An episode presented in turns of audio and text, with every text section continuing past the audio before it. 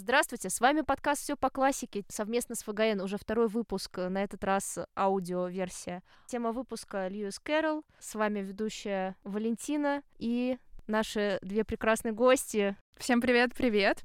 Меня зовут Ирина Скугарь, я литературный блогер. Очень приятно принять участие в подкасте от Высшей школы экономики. Думаю, сегодня у нас будет крайне интересный выпуск, и тогда передаю слово своей коллеге Надежде. Спасибо большое, Ирина. Всем добрый вечер. Очень рада поговорить на эту тему сегодня, потому что Кэрол — это отдельная любовь с детства. Меня зовут э, Надежда Яворовская. Я преподаю в высшей школе экономики, в основном зарубежную литературу, историю мировой литературы, историю театра.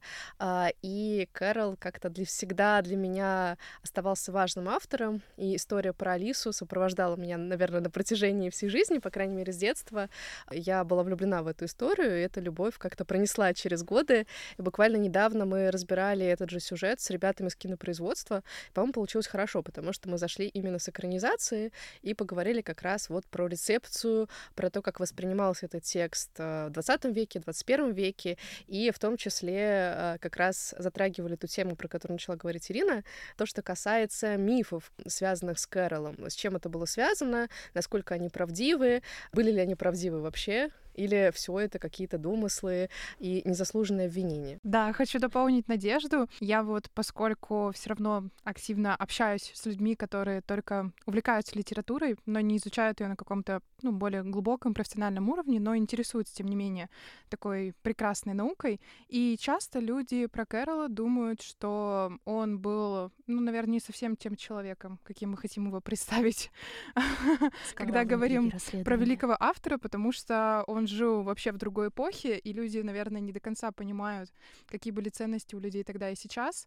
И вот в этом выпуске, думаю, будет интересно развеять многие мифы о нем и рассказать, каким он на самом деле был человеком, а человеком он был действительно прекрасным и интересным. Угу. Да, я очень поддерживаю то, что сейчас сказала Ирина. А, мне кажется, это вообще частое искажение, которое касается а, восприятия каких-то фактов, и в том числе биографии писателей, а, следующими поколениями, потомками в том числе. И Кэрол во много стал жертвой психоанализа, открытия фрейдизма, и в том числе это такая история про то, как мы хотели сделать лучше, получилось все как всегда, потому что потомки, обеляя биографию Кэрола, перестарались настолько, что уничтожили часть его дневниковых записей. Известно, что Кэрол был крайне педантичен и методичен, потому что он вел переписки, вел учет всех своих писем, и каждый день он документировал. Но часть э, этих дневников была утрачена. Ну, точнее, утрачена это громко сказано, потому что э, наследники совершенно сознательно уничтожили, вырвали часть страниц. И только вот недавнее открытие переписки его сестры смогло расставить некоторые точки над «и» в этой истории, потому что действительно домыслов было крайне много, и мне кажется, что Кэрол попал под одну гребенку вместе с Набоковым после выхода Лолиты, и всех рассуждений обвинений в педофилии. Да уж, точно. Поэтому это такая вот незаслуженная, незаслуженная жертва, которая вырастает уже из домыслов 20 века. Да, абсолютно согласна здесь с Надеждой. Мне кажется, имеет смысл начать с биографии Кэрола для наших зрителей, кто, возможно, не в курсе, о чем идет речь, потому что, наверное, некоторые даже не понимают, в чем мы его уже обвинили, или собираемся обвинить, или в чем обвиняют. Я, наверное, здесь добавлю от себя, ну, для тех, кто не совсем понимает, о чем речь, что про Льюиса Кэрролла ходили слухи о том, что он, э, ну, скажем так, был педофилом, с подобными наклонностями, потому что он фотографировал маленьких девочек и обнаженных в том числе. Мы про это поговорим сегодня совсем немного, чтобы развеять мифы об этом прекрасном писателе. Ну и в целом про его образ жизни, про то, каким он был человеком. И также есть еще один такой, несомненно, странный миф о том, что он был еще и, возможно, Джеком Потрошителем. Это забавный миф, но мы его тоже, я думаю, сегодня обсудим. Передаю слово Валентине. Да, я думаю, мы еще забыли, в чем обвиняли Кэрла, и отчасти списывали его сюрреалистическую абсурдную сказку к наркотическому бреду. Но это можно сказать, что да, отчасти на чем-то основано, но в основном это бред.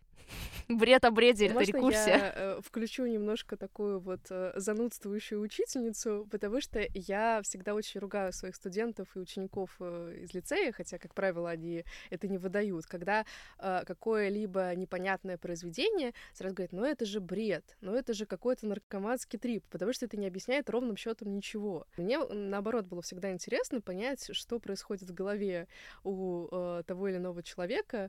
Ну, например, у меня вот точно так же, если говорить про сюрреалистических каких-то авторов, э, вообще в широком смысле э, сюрреалистических художников, меня всегда привлекали, ну, например, Хармс, вот буквально недавно мы тоже читали его вымышленную биографию и сопоставляли с английским юмором, допустим, Монти Пайтона, насколько они оказались э, друг другу родственны. А, и с другой стороны, допустим, Босх, вот что творилось в голове у человека, который рождает такие образы на картинах. Поэтому обвинение в наркотических трипах, ну, это тем более смешно, конечно, звучит, как и обвинение в том, что это, возможно, Джек-потрошитель. Да, особенно, мне кажется, если знать хотя бы чуть-чуть натуру Льюиса Каррелла, который скрывается под псевдонимом, на самом деле его фамилия Доджсон, а, известно, что он был крайне застенчивым человеком, и, скорее всего, его интерес к детям был вызван ровно тем, что дети были единственные э, собеседники, которые его хоть как-то понимали. Он же вырос э, в многодетной семье, и он был одним из самых старших. Он там, кажется, средний был, не помню, какой по счету, но он все время был окружен маленькими детьми и умел с ними обращаться. Поэтому, видимо, дети это были самая для него комфортная и понятная публика. Вот еще его одна из известных апостасий, не только фотограф, сейчас про фотографию обязательно тоже скажем два слова, потому что это крайне интересно. Он был талантливым не только писателем, но и фотографом, и математиком, и даже не состоявшимся театральным актером. Да, он вообще в целом уникальная личность, потому что редко когда встречаются люди, которые одновременно успешны во многих сферах. Он понимал идеально, на мой взгляд, как математические науки, потому что он был профессором в Оксфорде. Да, у него же двойное, он получил диплом с двойным отличием да. и по гуманитарным наукам, и по математическим. Как это вообще возможно? Я вот, например, абсолютно не понимаю математику. У меня просто белый шум в голове, когда мне пытаются что-то объяснить. То же самое. Жаль, что с нами нет специалиста математика или логика, но... Да, кстати, это правда интересно. А, и он, э, несмотря на то, что начал преподавать довольно рано, еще в магистратуре, он очень стеснялся, он заикался. И, собственно, вот есть известный, мне кажется, факт, э, ну, довольно забавный, что он вывел себя в роли, э, в роли Дудо, это э, птица, э, которая сейчас уже не существует. Это вымершая птица. Э, тоже мне очень нравится этот персонаж. Не только в исполнении Кэрол, но и в принципе. Там в ледниковом периоде, например, тоже есть эти дронты. Это вымершие птицы, и вымерли они как раз из-за своей какой-то наивности, неприспособленности к жизни. Это, с одной стороны, такой пародийный образ. К тому же, вот я уже сказала, что его фамилия была Доджсон, и он не мог выговорить ее с первого раза. То есть получалось Додо Доджсон. То есть вот, как бы вот эта птица Додо — это такой пародийный образ. К тому же, поскольку это архаическое русская птица, она и говорит очень архаично, таким вот сухим языком, заумными академическими фразами.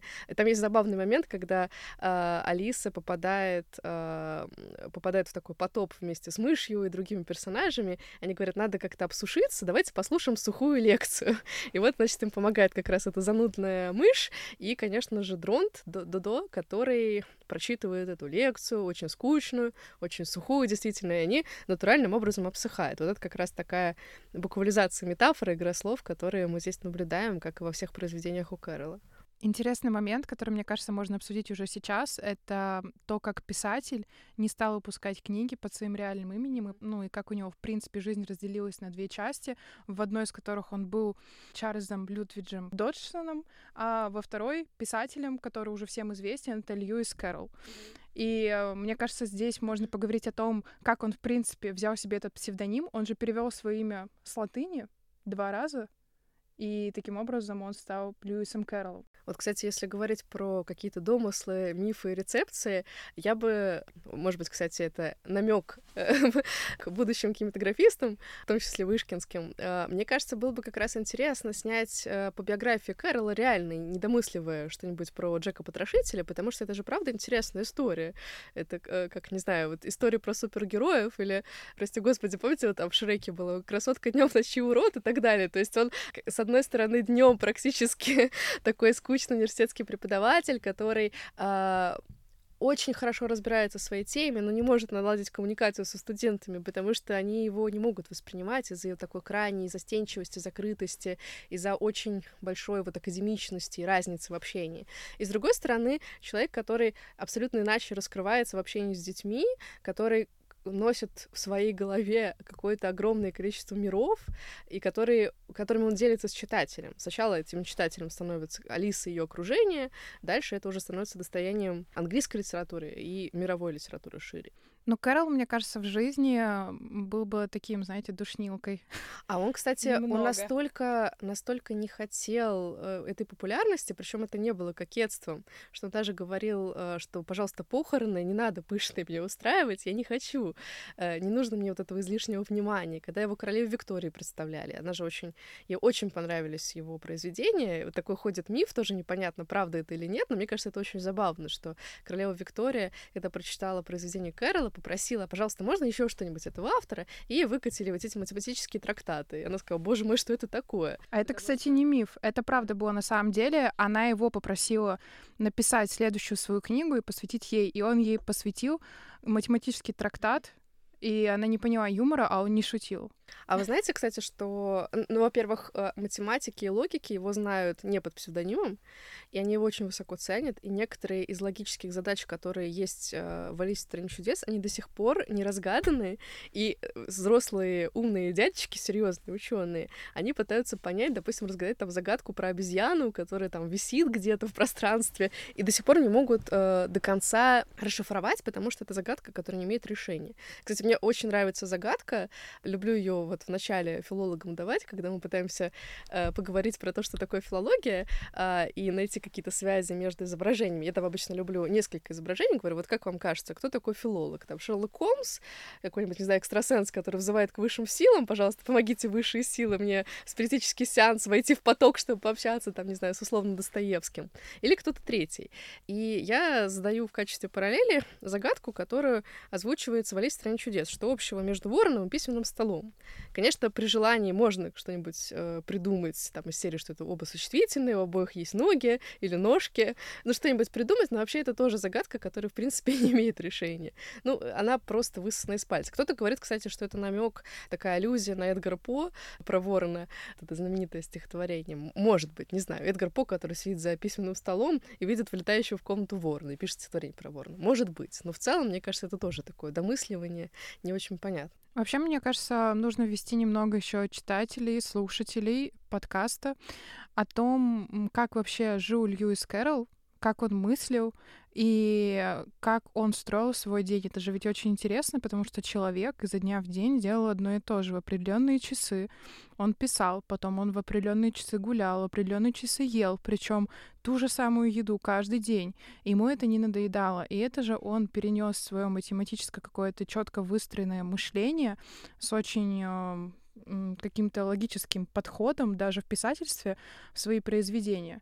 И у него хоть э, и две книги, которые, ну, по факту считаются диалогией, но они, тем не менее, отличаются друг от друга и, на удивление, являются, можно сказать, что разными произведениями, которые соединены просто одним персонажем, при том, что во второй части Алиса вообще выросла и стала уже даже по-другому немного мыслить. Да, это, кстати, очень интересно, то, что Ирина сказала про педантичность. У меня возникло сразу две параллели, абсолютно неправомерные, но э, на уровне ассоциаций. А, вот про такой очень очень строгий распорядок дня известно как минимум про одного писателя э, русского, а, про Льва Толстого, который просто методично себе разрабатывал программу. В музее Толстого сохранилась табуреточка, маленькая табуреточка, низенькая, на которой он писал, и он писал только за ней, при том, что он был очень высоким мужчиной.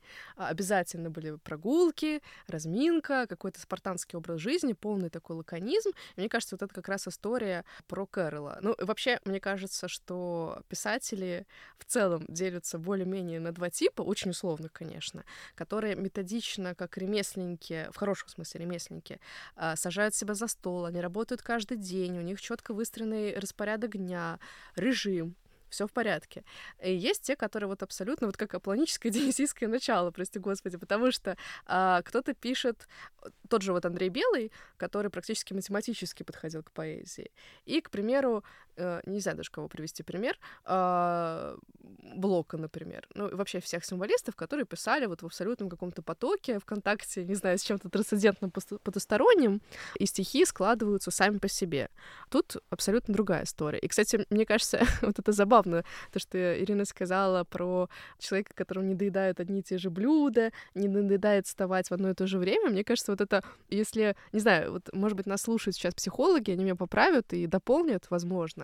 Мне кажется, это очень похоже на всякие типы личности, вот по типу эпилептоида, который, не знаю, вот он любит, к примеру, капучино и драники. И он будет всю жизнь есть капучино и драники, а если ему приготовят латте, он скажет, боже мой, фу, уберите, я этого не хочу. Я тебя просил капучино приготовить, так будь добр. Вот. И мне кажется, как раз вот эта математическая рациональная часть, которая у Кэрола так ярко проявляется, она, во-первых, наследственна, потому что его отец тоже закончил этот же колледж э, с отличием во многом идет за отцом.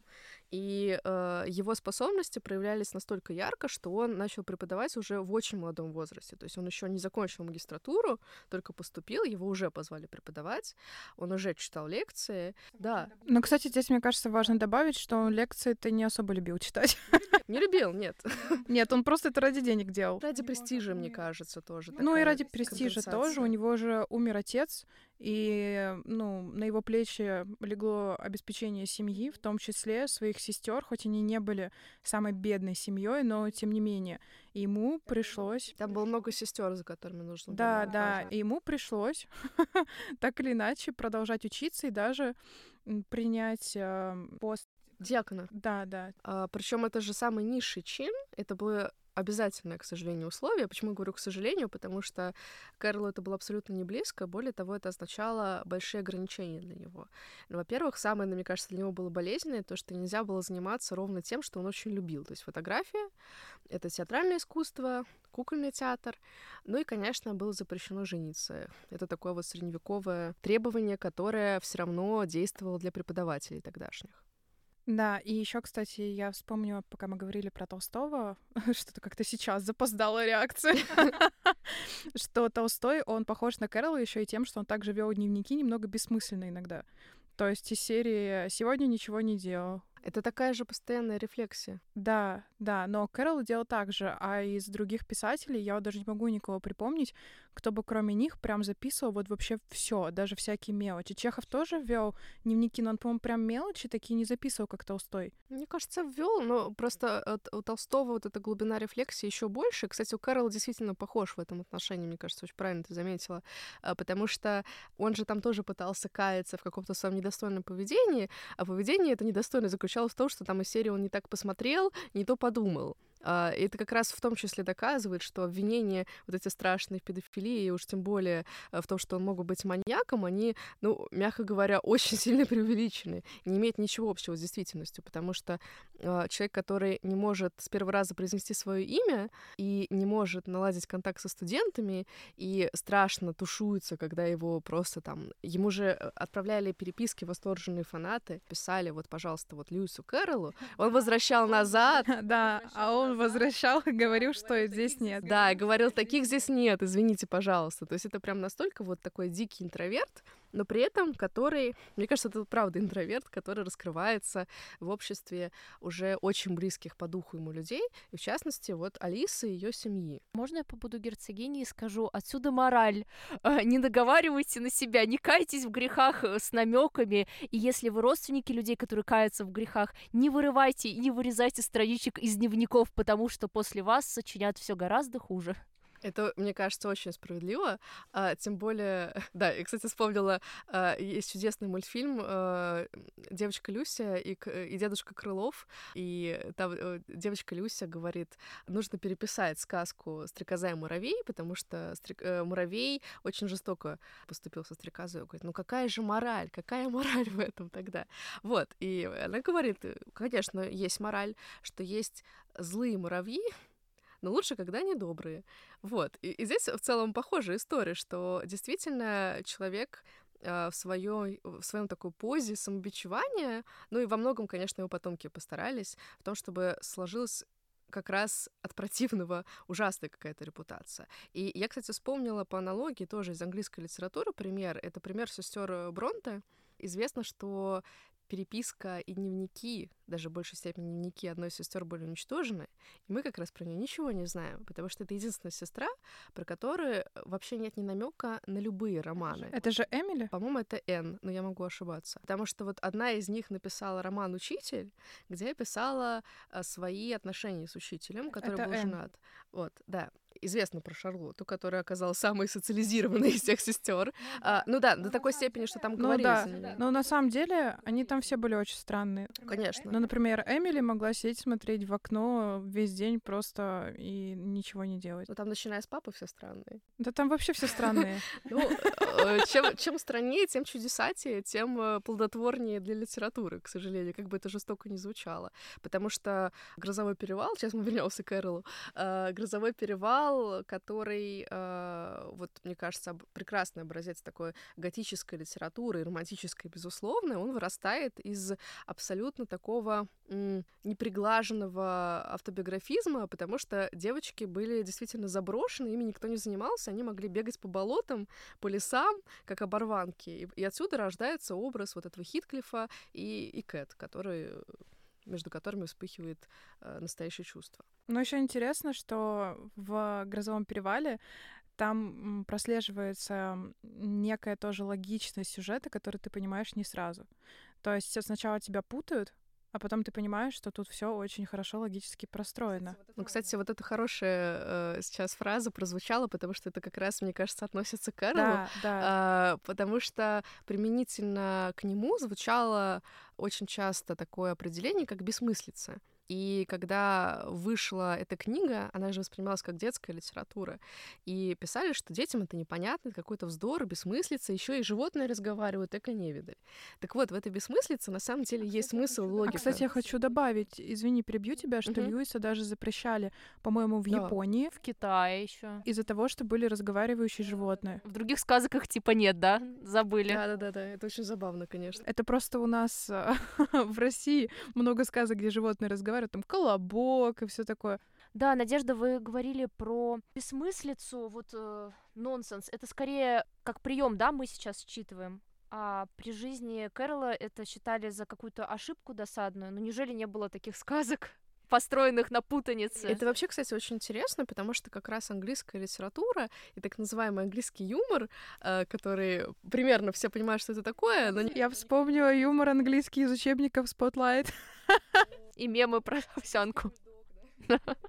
английский бульдог, да, это то вот все. Да, это, это очень забавно, потому что я вот уже упомянула Хармса, э, что он оказался неожиданным образом. Он, кстати же, переодевался в Шерлока Холмса. Ему очень была близка английская культура. И неожиданно вот э, какие-нибудь вот эти падающие старушки э, из окна, они связаны с культурой, э, которую э, потом окажется актуальна для Монти Пайтона, например. И, собственно, в английской литературе существовал такой жанр, как лимерик. Это вот такие абсурдные, коротенькие стишки, такие лубочные, лубочными картинками они дополнялись. И там как раз, там, не знаю, про э, э, некую даму, у которой были такие огромные уши, что могли под ними прятаться, как под зонтом. Или такой огромный нос, что он мог служить рупором, э, с помощью которого, как мегафона, он собирал всех горожан. Поэтому то, что Кэрол внезапно оказался как будто бы как э, некий народный элемент, это довольно забавно, потому что вся английская культура со своими поговорками, со своими мифами, она, по сути, его воспитала и породила. Ну, хотя бы про чеширского кота. Это же выражение, которое идет из английского языка. Там и головки сыра чеширского, которые улыбались, или э, там улыбаться как чеширский кот, лукаво. Э, вообще такой вот тип э, трикстера, хитреца, связанный с котом, это очень, очень забавно. Мне кажется, там вообще можно поискать буквализацию многих поговорок и выражений, которые в английском языке существуют. Поэтому так сложно его переводить. Да, я текст не так безумен, как его малюют. И да, я начала говорить про наркотический бред. Это, конечно, я не согласна с этой трактовкой абсолютно, потому что логика здесь, конечно, есть. Да, она абсурдна, но мы же помним, кем был Кэрол, да, Доджсоном, математиком, и для него эта логика это в том числе загадки, шарады, я думаю. Угу. Короткое э, замечание тогда вставлю. Когда Алиса падает в кроличью нору, она четко просто вплоть до градусов широты и долготы указывает, куда она вывалится в Австралии, то есть с обратной стороны земного глобуса. То есть как бы бессмыслицы бессмыслицы, логика такого сновидения, сновидческая природа проявляется, и при этом мы очень четко просчитываем. То есть я почему сказала еще про эпилептоиды, хотя я замахиваюсь совершенно на другую территорию, которая не имеет отношения, к сожалению. Но э, это, мне кажется, очень характерно. Там вот такое серия «давайте посчитаем все предметы в комнате, какого они цвета, разложим их по цветам, по формам и распределим и так далее. Поэтому мне кажется, вот то, что Доджсон, э, он же Кэрол, математик, это очень чувствуется в его текстах. И, кстати, э, мы как раз, когда добирались до студии, с Валей говорили про то, как э, в некоторых писателях сочетаются абсолютно какие-то разные стороны личности, в том числе, там, вот мы говорили про Чехова как раз, который сегодня уже возникал в разговоре, или, допустим, Замятин, инженер по образованию, который спроектировал ледокол Ленин, и очень чувствуется в его текстах вот этот геометрический какой-то текст. И в «Мы», и в «Ловце человеков» там вот очень много разных геометрических фигур. Ну, ну это как у Кэрола, он же любит давать загадки в своих текстах, про которые мы тоже говорили до этого. И у него любая фраза, все, что бы ни происходило с героями, это все заранее четко выверено, проанализировано математически, как это должно быть построено. Все еще же есть люди, что самое интересное, которые прям увлекаются разбором текстов да, Кэрола. Конечно. И это математики тоже в том числе. И психоаналитики, которые добрались, потирая ручки до Кэрола, там изобрели синдром Алисы, который связан вот с такой дереализацией как раз вот снова психоаналитический такой нарратив у нас пошел в разговоре, как раз чувства, которые часто бывают в детском подростковом возрасте. Кстати, я могу сказать про себя, что я с таким столкнулась, когда провела месяц на даче, и я приехала в свою квартиру, и я очень сильно вытянулась на 7 сантиметров в росте. Я приехала, и я натурально думаю, а, а всегда была такая низкая раковина и низкий диван, или что-то вообще странное происходит. И это такой вот интересный феномен, который вроде как у Карла описан. И при этом, вот я уже тоже про это говорила, и Валя про это упоминала, что это еще и огромное количество интертекстов, которые мы, как читатели современные и не настолько хорошо знакомые с английской культурой, до конца не считываем. Ну, например, опять-таки, вот возвращаясь к вопросу про бессмыслицу, есть потрясающее в переводе Нины Демуровой стихотворение «Воркала, схливки и шарки, пырялись по нове» и так далее. Их рукотали люзики, как мюзики в мове. Да, в Алисе в Зазеркалье, да. Да-да-да-да. Оказывается, что это пародия на Беовульфа, потому что он, как университетский профессор, прекрасно знал эпос. И, кстати, вот э, да простят меня филологи и преподаватели, но Беовульфа действительно сложно читать. Потрясающе интересный сюжет, потрясающе интересная образность, но читать как чтение — это забудробительно, правда. Мне, кстати, кажется, за что точно можно э, похвалить Доджсона именно не как писателя, а как человека, за огромное количество самоиронии по отношению к себе. Потому что человек, который заикается и выводит себя в образе Додо, прекрасно отдавая себе в отчет, как он воспринимается студентами, еще и показывая там вот этот э, сложный эпический текст в такой пародийной форме, но это от меня лично отдельное, отдельное браво, отдельный респект, потому что, ну, он прекрасно понимал. И, кстати, студенты к нему относились, ну, тоже с некоторым пониманием. Нельзя сказать, что они были страшно счастливы счастливы, находясь на его лекциях, но они понимали, что специалист он прекрасный. Я бы здесь хотела дополнить, что он же в итоге переборол свое заикание, потому что он преподавал. Я вспомнила потрясающий фильм «Король говорит». Очень всем советую тем, кто так или иначе связан с этой проблемой, или вообще, мне кажется, вот как такой мотивационный фильм, который показывает, как можно работать со своими недостатками и приобретать уверенность в семье. Это прям очень хорошая такая история. И мне кажется, это в том числе история про сублимацию творчества. Потому что, да, конечно, э, я со своей стороны, и думаю, что девочки меня тоже поддержат, считаю, что многие психоаналитические теории, связанные с текстом, абсурдны. Но, с другой стороны, э, мы, конечно, не психоаналитики, но можно предположить какие-то намеки, которые сам Кэрол мог не воспринимать. То есть вот мы как раз говорили, э, поскольку, вот, мне кажется, стоит все таки пояснить для слушателей, которые не настолько включены в такой очень научный филологический нарратив, что, допустим, есть у нас разный уровень цитаты. Есть цитата, которая в закавыченной форме ссылкой на источник, мы ее сразу распознаем, все понятно. У нас там есть эпиграф из Пушкина, к примеру. Есть э, аллюзия, которая считывается и узнается нами, вот как в случае с Беовульфом. Сложновато, но мы можем все-таки распознать ее. А есть реминисценция, которая вот такое очень иллюзорное упоминание, которое непонятно закладывалось оно или нет. Вот мне кажется, на уровне реминисценции там все еще гораздо интереснее, потому что, а, ну, очевидно, что там заложены и ссылки на разные тексты, которые входят в университетскую программу, там, вроде Данте. А с другой стороны, это еще и очень актуальный текст. Опять-таки, вот тот подтекст, который мы не считываем, это политический подтекст, потому что там очень много пародии, а, очень много персонажей, которые списаны с реальных прототипов. Да даже сатиры, да. Угу. Ну, это, кстати, как с Гулливером, мне кажется, та же история. И смотрите, это же тоже считается детская приключенческая книжка, которая вот э, серия «Библиотека приключений», которая в советское время была очень популярна. Вот детское подростковое чтение. Алиса вообще детский текст. Э, там, не знаю, Стивенсон. А «Приключения Гулливера» тоже, тоже, в общем, считается текстом детско-подростковым. Я помню, что я читала в детстве в адаптированной версии, и потом, когда я прочитала этот текст в оригинале, я просто ахнула. Во-первых, его читать сложно, опять-таки, если особенно на английском английском языке. Во-вторых, он нуждается в огромном реальном комментарии. То есть нужно понимать, э, кто здесь имеется в виду. Там же есть вот потрясающая пародия про две политические партии, которые борются между собой за право, кто правильно разбивает яйцо с острого конца или с тупого конца. Нужно понимать, что это пародия на действующие политические партии. Точно так же, как вот здесь там образ труляля и траляля. Кстати, вот есть э, графиня, про которую Валя уже сегодня упоминала. Герцогиня, точнее, простите. Да, в разных переводах по-разному, да. По-разному, да. И кто-то считает из исследователей, что это сама Виктория, королева Виктория, которая, кстати говоря, Кэрол, свойственной ему ироничностью, отзывался не очень лестно. Он говорил, что она груба, то, что она толста, низкоростом. И, в принципе, вот такая... Но в целом он говорил, что она приятная. Это было... Ну, да, да. Но не похоже на королеву. Да, это было самое забавное. Представьте, вы королева, и про вас пишет какой-то писатель, что вы толстая, не похожа на королеву, но в целом приятная, спасибо. Очень приятно.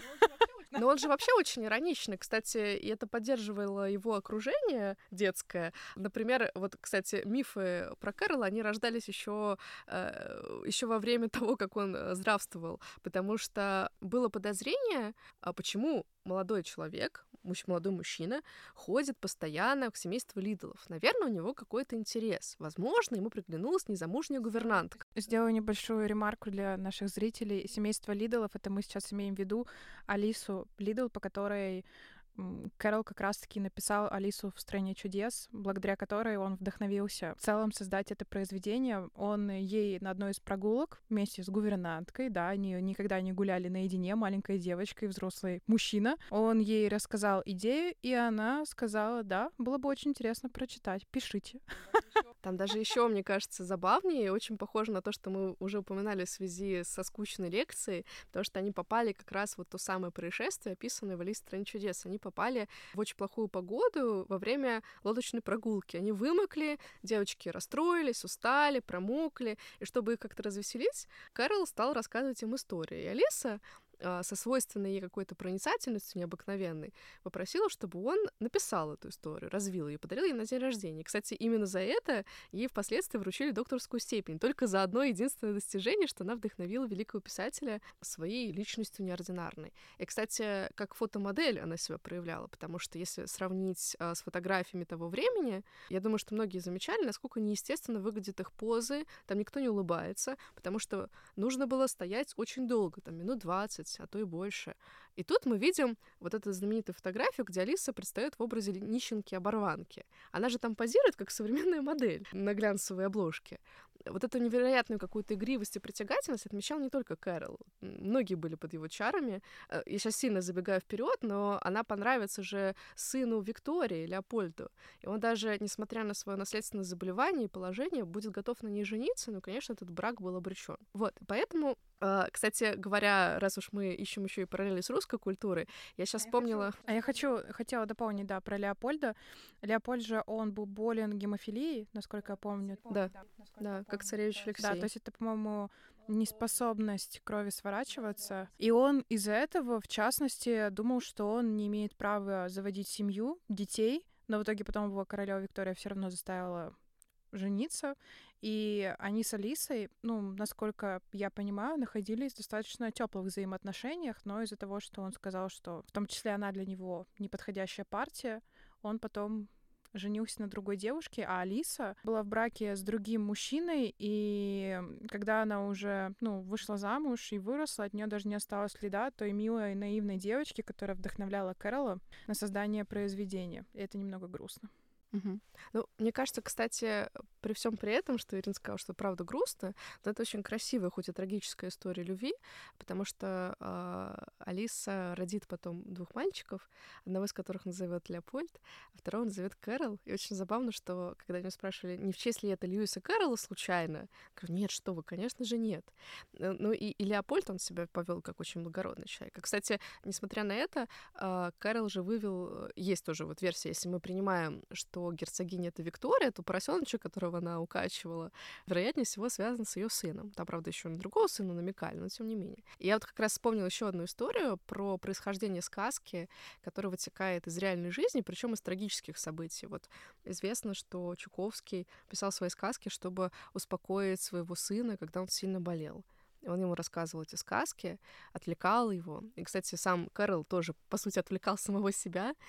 Я буквально недавно проводила пару про еще одного очень интересного писателя, философа, абсолютно разностороннего, Блеза Паскаля, который настолько веков вперед загадал э, свои открытия, что в честь него же назвали один из компьютерных языков, языков программирования Паскалем. И он рассказывал, что вот это увлечение математикой его очень тяготит. Говорил своему знакомому, представляешь, до какой степени довела меня эта бессонница. Доказал очередной закон вот нерешенную какую-то теорему, э, чтобы я так бессонницей мучилась. Прям как Кэрол с шарадами его, которыми он себя... А, да, давайте вы скажите. Вот, собственно, я про это и говорю. Валя абсолютно правильно поняла, что Кэрол же делал то же самое. Он во время бессонницы развлекался вот этими шарадами, логическими задачками, загадками и так далее. То есть, в принципе, вот как развлекаются гении, немножко, немножко в сторону.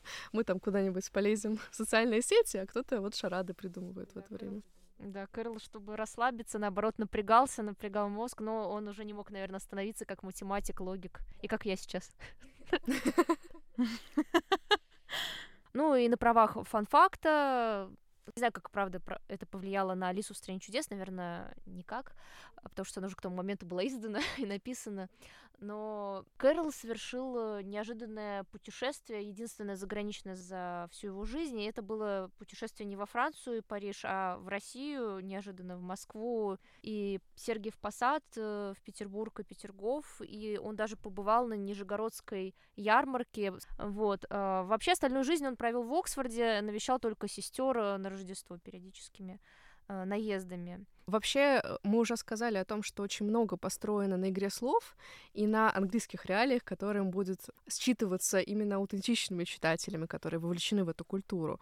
И долгое время считалось, что вообще какого-то адекватного перевода э, практически невозможно э, предложить, но, тем не менее, были несколько попыток, часть из которых удачна, часть менее удачна. Ну, например, известно, что там первый перевод, он был еще в конце XIX века. Очень забавно вот эта такая доместикация перевода домашнего, не, что Алису стали называть Соня, Соню в стране Дива. И была попытка перевода от Набокова. Э, кстати, несмотря на то, что там очень много расхождений с оригиналом, некоторые исследователи и читатели считают, что это тоже один из лучших, по крайней мере, достойных переводов. Там э, тоже изменили именно Аню, Аню в «Стране чудес». Но каноническим переводом все таки считается перевод Нины Димуровой, на него э, всегда ориентируются. Вот, то есть переводы либо с оглядкой на нее, где мы практически идем вслед за Димуровой, либо э, как бы противопоставляя. Вот есть перевод еще Захадера, который скорее напоминает пересказ. Вот я сейчас пытаюсь вспомнить, допустим, про книжку, которую читала. Мне все-таки кажется, что это была даже не Димурова, а Захадер. Но надо перепроверить себя. И, кстати, интересно, что Кэрол, возможно, не предполагая, что когда-нибудь его произведение выйдет за пределы Э, переписке, э, очень старался работать не только как писатель, но и как э, художник-иллюстратор. И, например, у него была идея дополнить издание уже Алисы в зеркале зеркальцем, но тогдашняя почта, как и сейчас, была несовершенна, поэтому ему отказали. А, вот. И, и, в общем, вот мы уже говорили о том, как э, потомки несправедливо к нему отнеслись из хороших побуждений. Но на самом деле и современники тоже его не очень жаловали. Например, семейство Лидолов, хоть и принимало его у себя, вот мне кажется, нужно э, оговориться, что эта семья была, была более вышестоящей э, над ним, потому что это было семейство начальников. Но они были прямо аристократами Лидолы. Да, они аристократы, и важно, что они, э, что это семейство ректора. Да, да, да, как раз Генри Лидделл, э, ректор колледжа Крайст Чорч в Оксфорде, где, собственно, и сам э, Кэрол преподавал э, математику, был профессором.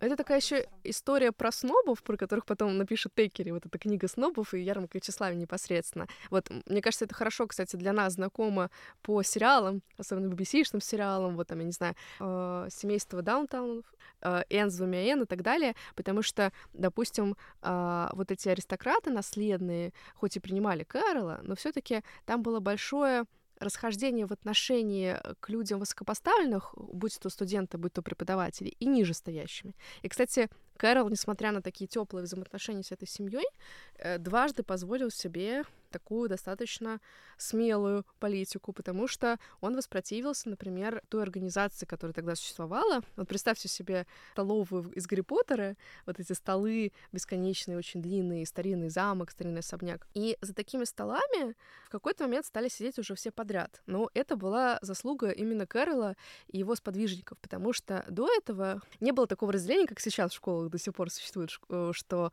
преподаватели сидят за одним столом, студенты или школьники за другим. За высоким столом сидели вышестоящие знатные особы и студенты и преподаватели, а за низким столом все остальные.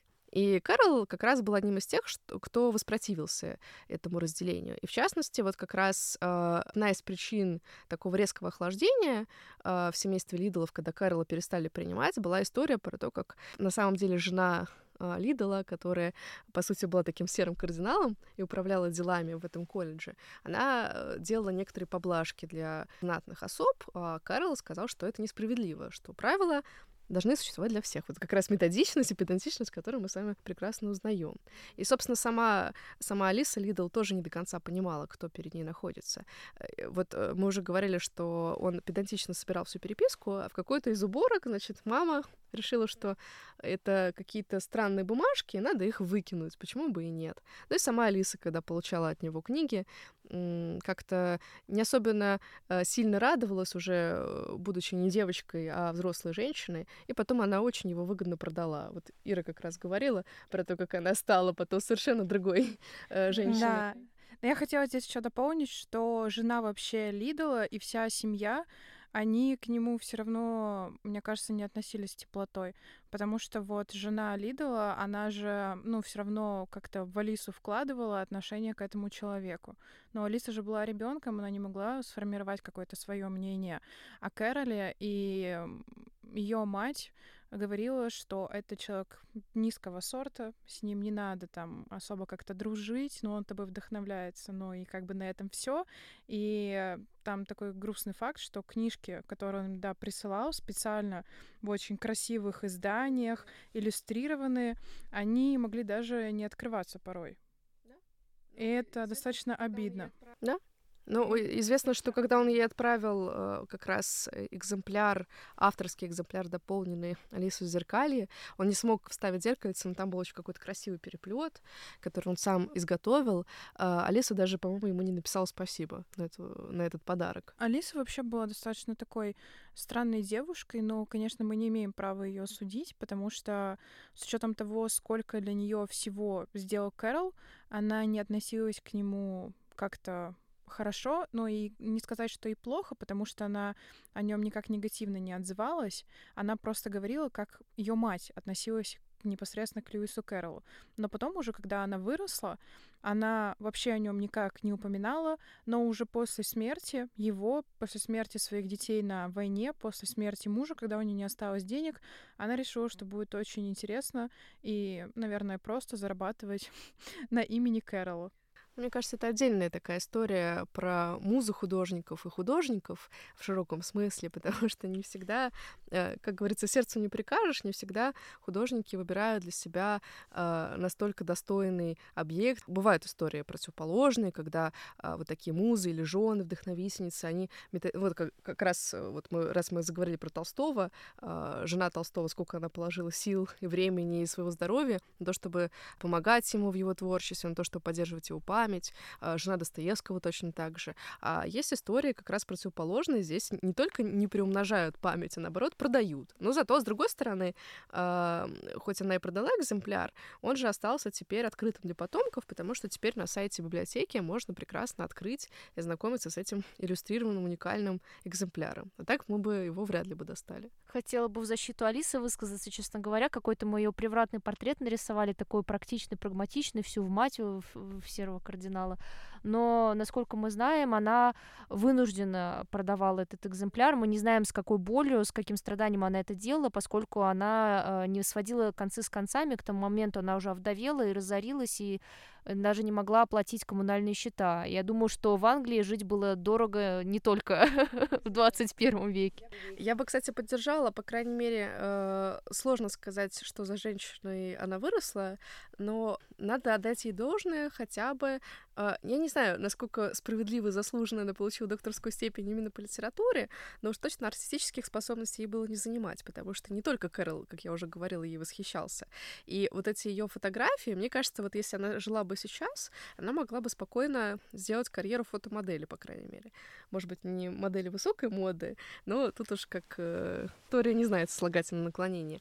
Uh, она, по крайней мере, как вдохновительница, точно свою функцию осуществила, потому что она практически заставила, вынудила под предлогом дня рождения написать текст. Неизвестно, что она вообще в этом понимала и понимала ли в принципе, но факт остается факт. Самый такой, наверное, интересный момент это то, что Лидолы, они даже не приглашали его в свое поместье, то есть не приглашали его гостить у себя. У них э, было поместье, ну, как-то, по-моему, в какой-то отдельной то ли деревне, то ли в каком-то городке отдельном в Англии непосредственно. И вот сейчас это поместье известно просто потому, что в нем жила когда-то Алиса, по которой была написана «Алиса в стране чудес».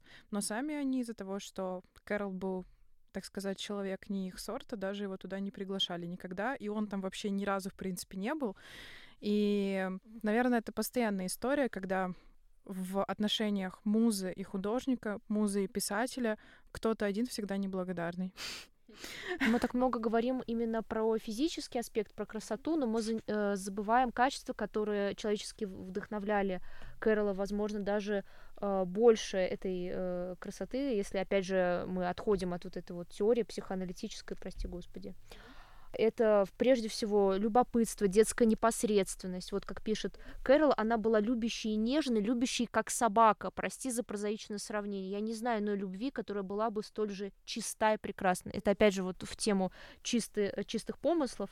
И учтивой, э, сокращаю, доверчивой, любознательной, мечтательной и так далее, и так далее. То есть э, Алиса, возможно, вдохновила, потому что она была вот, как в викторианской Англии представляли детей таким чистым невинным ангелом, бесполым как бы существом. mm-hmm. Именно поэтому так были популярны фотографии с детьми.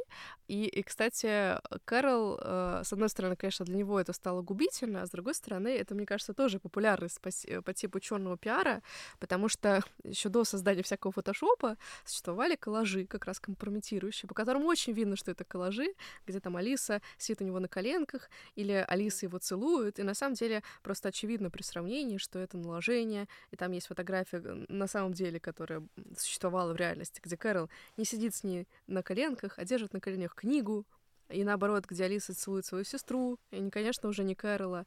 И вот это, мне кажется, ну, эксцентрическое такое поведение, оно сыграло злую шутку. При этом, вот мне, кстати, кажется, Валя очень правильно сейчас начала говорить про физическую составляющую, про красоту и про какие-то другие качества, потому что очень интересно, как Алиса в каком виде попадает э, на иллюстрации, на экран. Вот я хотела спросить у вас, какие, на ваш взгляд, есть удачные варианты рецепции переосмысления образа Алисы, потому что Э, ну, вообще, очень часто, особенно в диснеевских вариациях, Алиса там — это блондинка. Хотя, на самом деле, там описывается, что и, и, э, и у самой реальной Алисы были темные волосы.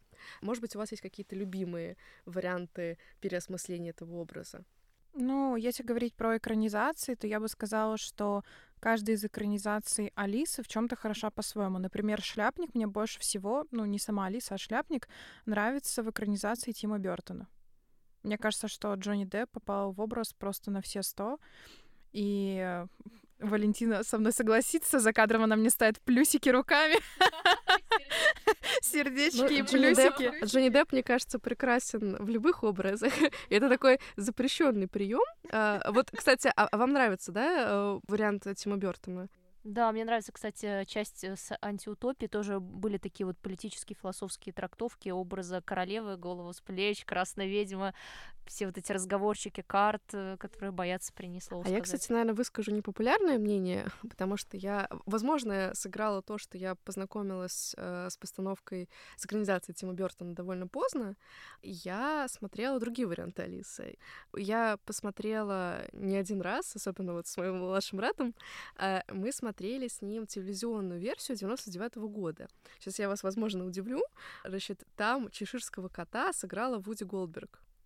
Это очень забавно. Вот э, если, если кто-то помнит, э, особенно из детей двухтысячных э, телепузиков, где солнышко там в виде младенца, вот там точно так же вставлено лицо Вуди Голдберг, она играет этого чеширского кота. Это очень смешно. Это очень смешно, но я обожаю эту экранизацию, по крайней мере, за одну вещь. Там тоже потрясающий шляпник.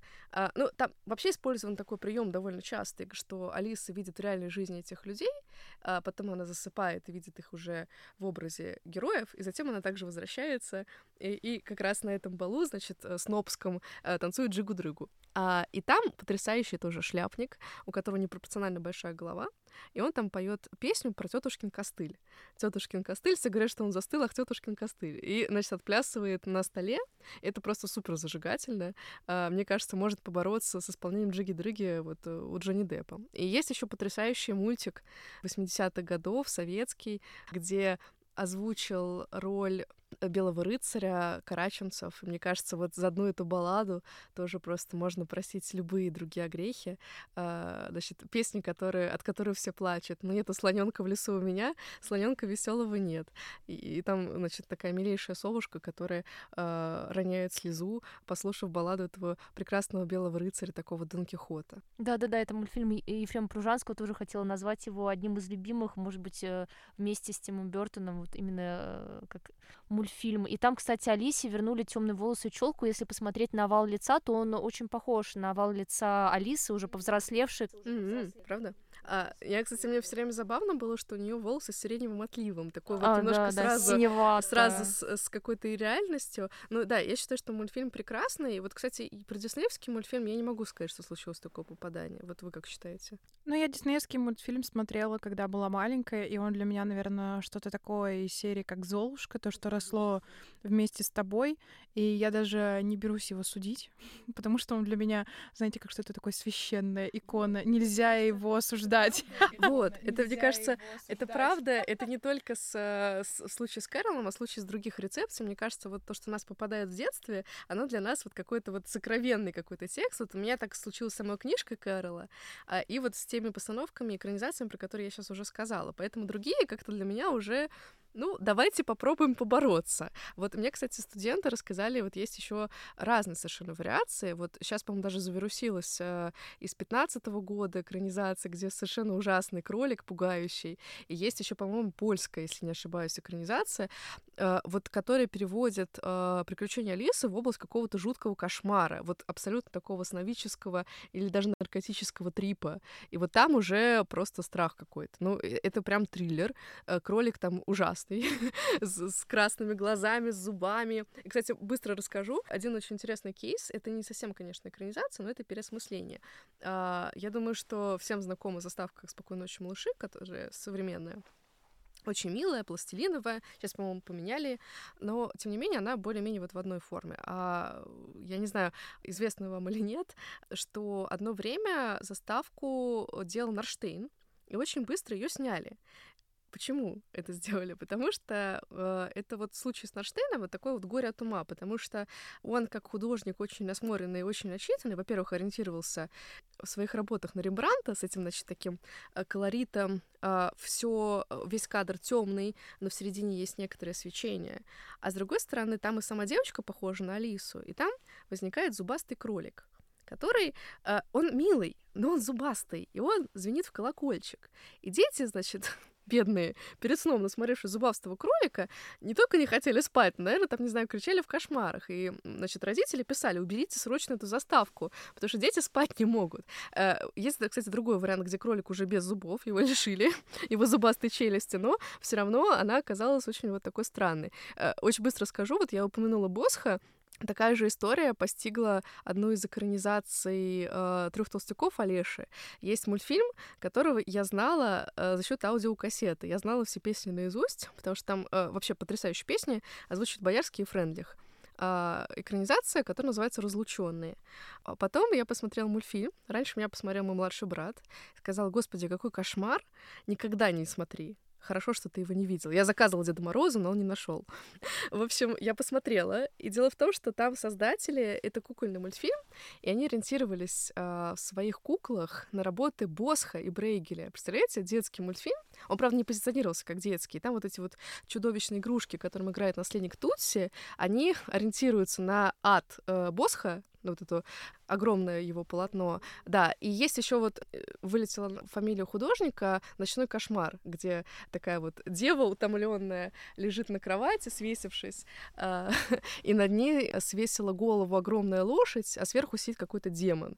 И, в общем, это вот такая история, в принципе, как можно прочитывать любое произведение, в том числе Кэроловского. Вот все возможные психоаналитические трактовки. Э, есть, кстати, компьютерная игра я про нее узнала тоже по рассказам, не играла. Там э, тоже это в область э, сумасшествия Алисы был какой-то звук, который тоже стал популярен, э, ты изменился, и очень похудел и стал совсем другим. Вот это как раз говорит Алиса чеширскому коту, который превращается вот в какой-то живой скелет.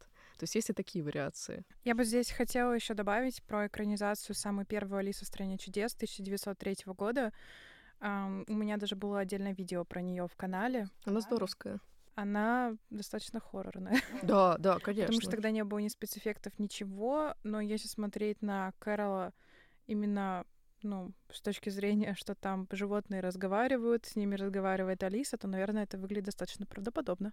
Можно в защиту немого кино, как человек, который немножко немым кино занимался, как э, исследованиями, я считаю, что для э, вот э, начала 20 века это прям круто, что они сделали. Я думаю, что, конечно, несознательно кролик получился страшный, потому что надо было как-то показать кролика. Кстати, вот раз уж мы близко к Хэллоуину записываемся, э, вообще вот костюмы маскарады в виде кролика из Алисы страны чудес выглядят очень пугающе. Вот есть фотографии реальные, вот там кролик, ой-ой-ой, очень страшный просто кошмар. И, кстати говоря, вот э, если перечислять такие картины, которые как раз используют ужасное как некий прием, я бы посоветовала просто, может быть, даже сравнить э, с теми постановками, про которые я рассказала. Есть э, «Пиковая дама» с Протазановым, тоже там вот десятых годов. Как же они круто с помощью небольших каких-то средств кинематографических, с помощью монтажа добились ощущения безумия Германа. Вот там как раз тоже карточные, карточные карточные игры. И, кстати, вообще, вот мы про это не сказали, но Карл описывает вообще все возможные, мне кажется, на тот момент игры. То есть вот если сейчас перечислять, вот э, помогите мне, может, я что-то пропущу.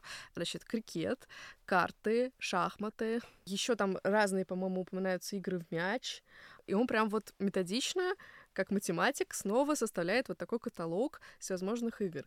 Э, если вам интересует хоррор наполнение, а, ну, не совсем хоррор, но скорее вот в область э, триллера такого психологического, есть фильм артхаусного режиссера Гринуэ, а, который называется «Отчет утопленников», и там все построено на теории игр. Вот, э, значит, есть такая концепция, то, что все, вообще вся человеческая культура, она исходит от желания игры. Вот homus ludus — человек играющий. И мне кажется, вот эта концепция, на самом деле, Кэролу тоже очень близка. Мы сейчас здесь собрались тоже втроем, я думаю, тоже немножко есть от игры, в том числе актерской, да? да? Если бы мы записывались вчетвером, я могла бы пошутить про безумное чаепитие. Разбирайте роли. У нас безумное кофе питие, мне кажется. Да. Мы должны были при этом еще сейчас сидеть пить чай. Five o'clock, время пить чай. Время пить чай. Это как из э, как раз-таки мультфильма Волта Диснея, где этот бегал шляпник и кричал «Время пить чай». У Тима Бертона, по-моему, так не ходил, Джонни Депп и не кричал. И, кстати, вот мне кажется, насколько выражения, которые использует Кэрол, стали крылатыми по типу того, что сейчас Ира сказала. А, я помню, что когда я читала и смотрела экранизацию Алису в зазеркалье, я не понимала очень долго одной фразы, а сейчас я поняла, насколько она актуальна. Помните, там э, Черная королева говорит Алисе: бежим. Они бегут очень сильно, говорит, мы куда-то прибежали? Он говорит, нет, мы бежали, чтобы остаться на месте, а чтобы попасть куда-то еще, надо бежать в два раза быстрее. Я не понимала этой фразы, но мне кажется, это настолько символично, это же про вообще про все подходит, потому что это там, не знаю, как с уровнем чего угодно, любого навыка, уровнем языка, а если ты хочешь как-то продвинуться, не знаю, по карьерной лестнице, да, в творчестве. Да, нужно делать все в два раза лучше. В два раза лучше, потому что, а если ты вообще ничего не делаешь, то навык теряется, теряется и утрачивается. Поэтому, мне кажется, там очень многие, вот как раз к вопросу про бессмыслицу, что там есть смысл, есть логика, просто она своя. Очень такая очень интериоризированная, очень э, основанная на фольклоре, на игре слов, на каламбурах. Мне кажется, вот любителям каламбурам точно стоит почитать и перечитать Алису э, в двух ипостасях. Ну, тут стоит, наверное, отметить еще отца Кэрола, про которого мы сказали совсем немного в начале, от которого Кэролу и перешло такое странное немного видение мира, потому что он даже своему восьмилетнему сыну писал очень и очень э, фантазийные письма, даже просто о том, что у него происходили какие-то бытовые события mm-hmm. в жизни. И поскольку его отец был очень умным и начитанным человеком, то Кэролу это, конечно, тоже передалось. Угу. Ну вот мне кажется здорово, что мы вспомнили а, других представителей английской литературы Бронта, где как раз это было такое творчество вопреки, потому что все складывалось к тому, что они никогда ничего не смогут добиться, если они не помрут э, в детском или подростковом возрасте, то максимум, на что они могут рассчитывать, это роль гувернанток. Все.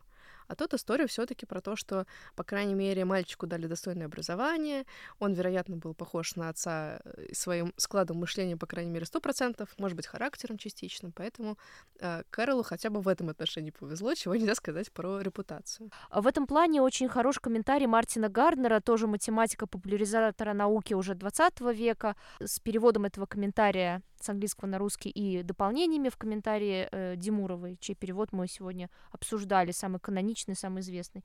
Вот, и как бы он был положен в основу академического издания в литературных памятниках. Ну, кому интересно, в общем, филологам, литературоведам, да и математикам тоже, и логикам, ну, которым э, Кэрол запомнился, как мы уже сказали, в этой ипостаси. Кстати, вот мы говорили про математиков, которым Кэрол знаком как Доджсон. А между прочим, есть же еще совершенно другие прочтения, теологические, например, философские. Вот, э, допустим, это очень похоже на такие, опять-таки, нерешаемые этические вопросы по типу там вот история про моржа и плотника. Напомню на всякий случай для слушателей. Значит, там есть даже вот в песенном таком театральном оформлении песня моржа, плотника и устриц. Значит, плотник абсолютно холодный, жестокий, говорит, я ем устриц без всякого сожаления.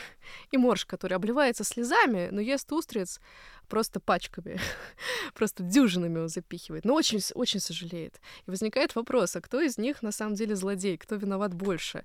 А, как бы такое вот мыслительное преступление, что плотник говорит, да я бы их всех уничтожил, эти устрицы, мне вообще их абсолютно не жаль, но он ничего не делает плохого. А Морж очень переживает, но при этом он их уничтожает. Это такая тоже нерешаемая история. Вот как, по типу, мне кажется, одно время были очень популярны такие вот истории, логические загадки, там по типу у женщины было несколько выкидышей, она рожает больных детей, посоветуете ли вы ей рожать очередного ребенка? Если вы сказали, что не посоветуете, поздравляю, вы убили Бетховена. Или кого там из кандидатов вы выберете, там, вегетарианец, герой войны, э, или пьяница, который там известен своим недостойным поведением. Значит, первый вариант — это Гитлер, второй — Черчилль. Вот, как бы это такие вот, э, да, не сталкивались с таким Нет, нет, я не видела. Прям ВКонтакте, нет, нет, ВКонтакте одно время было это очень популярно, прям это было вот это всюду. ВКонтакте, да. А, был такой, такой срез фольклорный, фольклорно-антропологический, тоже довольно интересный. А, между прочим, там были стишки-пирожки, которые мало кто знает. Это практически лимерик, между прочим, а, с неожиданным сбоем Не, ну я считаю, что ВКонтакте вообще такая социальная сеть, которая родила поколение филологов будущих. Ну, потому что в ВКонтакте еще была куча цитат всяких разных. И я думаю, что многие, кстати, возможно, заинтересовались стихотворениями, литературой, потому что читали все эти цитатки красивые ВКонтакте в том числе. Ну, кстати, есть забавная очень история про то, как мы неправильно прочитываем некоторые вещи, в том числе, как вот и Кэрла неправильно читали. А, есть же очень известное стихотворение «Незнакомка», которое в школе проходится, учится наизусть и так далее. И рассказывали мне ребята помладше, что было одно время популярно ставить в статусе какой-нибудь загадочной девушки «Дыша духами и туманами». Э, не знаю, откуда это, в связи с чем это, кто такая эта незнакомка. Сейчас не будем вдаваться в подробности, потому что мы запишем новый подкаст на эту тему. Да, поэтому не будем вдаваться. Ну, это тоже самая история. Или, допустим, вот фраза Достоевского «Мир спасет красота». Э, понимается красота физическая, а, забывается о том, что Достоевский не равно рассказчик, э, между прочим, у него полифонический роман, и он абсолютно может не совпадать со своими героями. И никто не задумывается, ну, никто, условно, никто, как бы, кроме специалистов и людей, которые в конце контексте, то вообще-то имеется в виду э, красота духовная и как вот э, такая вот платоническая, платоническая красота, которая может побуждать на прекрасные поступки. Потому что Достоевский очень религиозный автор. И, кстати, вот как религиозного автора иногда прочитывают еще и Кэрола. Все-таки, несмотря на то, что сан диакона ему притил, но, возможно, все-таки на него это сказалось. В общем, конечно, тут много все равно остается загадок. Мы сейчас все не решим за небольшой подкаст. Сто процентов. Мне кажется, всех загадок не решить даже за века каждый раз люди будут находить что-то новое или разгадывать как-то по-другому старое. Угу. Да, поэтому «Алиса в стране чудес» — это книга, которая цитируется реже разве что Библии и Шекспира. Или Данте, мне да, кажется, божественная комедия. Вообще, мне кажется, вот как уже переходя к завершению, довольно интересный пласт еще касается различного рода рецепций, иллюстраций. Например, известная история про то, как э, Кэрол воевал с первым художником, как ему не нравились сначала первые изображения, и сам он тоже иллюстрировал свои работы, но затем именно они стали каноническими. И мне кажется, что мы сейчас говорили про то, как переосмысляется это произведение. Есть же еще огромный пласт э, какой-нибудь клиповой культуры или рекламы, которая очень часто эксплуатирует образ Алисы. То есть это еще и такой узнаваемый бренд, если угодно. Ну, я помню прекрасно, что там я покупала там в подарок э, подругам э, серьги с кроликом. А существует колода карт, которая точно так же э, вдохновлена этими персонажами. И в целом это такой популярный очень образ, который там популярен и как для косплея и для театральных постановок. Есть вариант детских утренников, есть вариант какого-то более глубокого переосмысления на разных абсолютно уровнях. Поэтому, мне кажется, это как раз симптом неумирающего текста, и, возможно, вот те ужасные домыслы, которые крутятся вокруг Кэрола, как бы это ни было печально, но все равно подогревают его актуальность, э, не дают угаснуть интересу, который связан не только с самим текстом, с его игровой природой, но и с личностью самого автора. Да, как говорится, черный пиар тоже да? пиар. Что ж, я думаю, мы обсудили, если не все, то почти все то, что хотели. И больше того, и, может быть, вдохновились или вдохновили кого-нибудь на написание новых подкастов. Ну что ж, выпуск подошел к концу, к сожалению. Мы рассказали почти все, что хотели.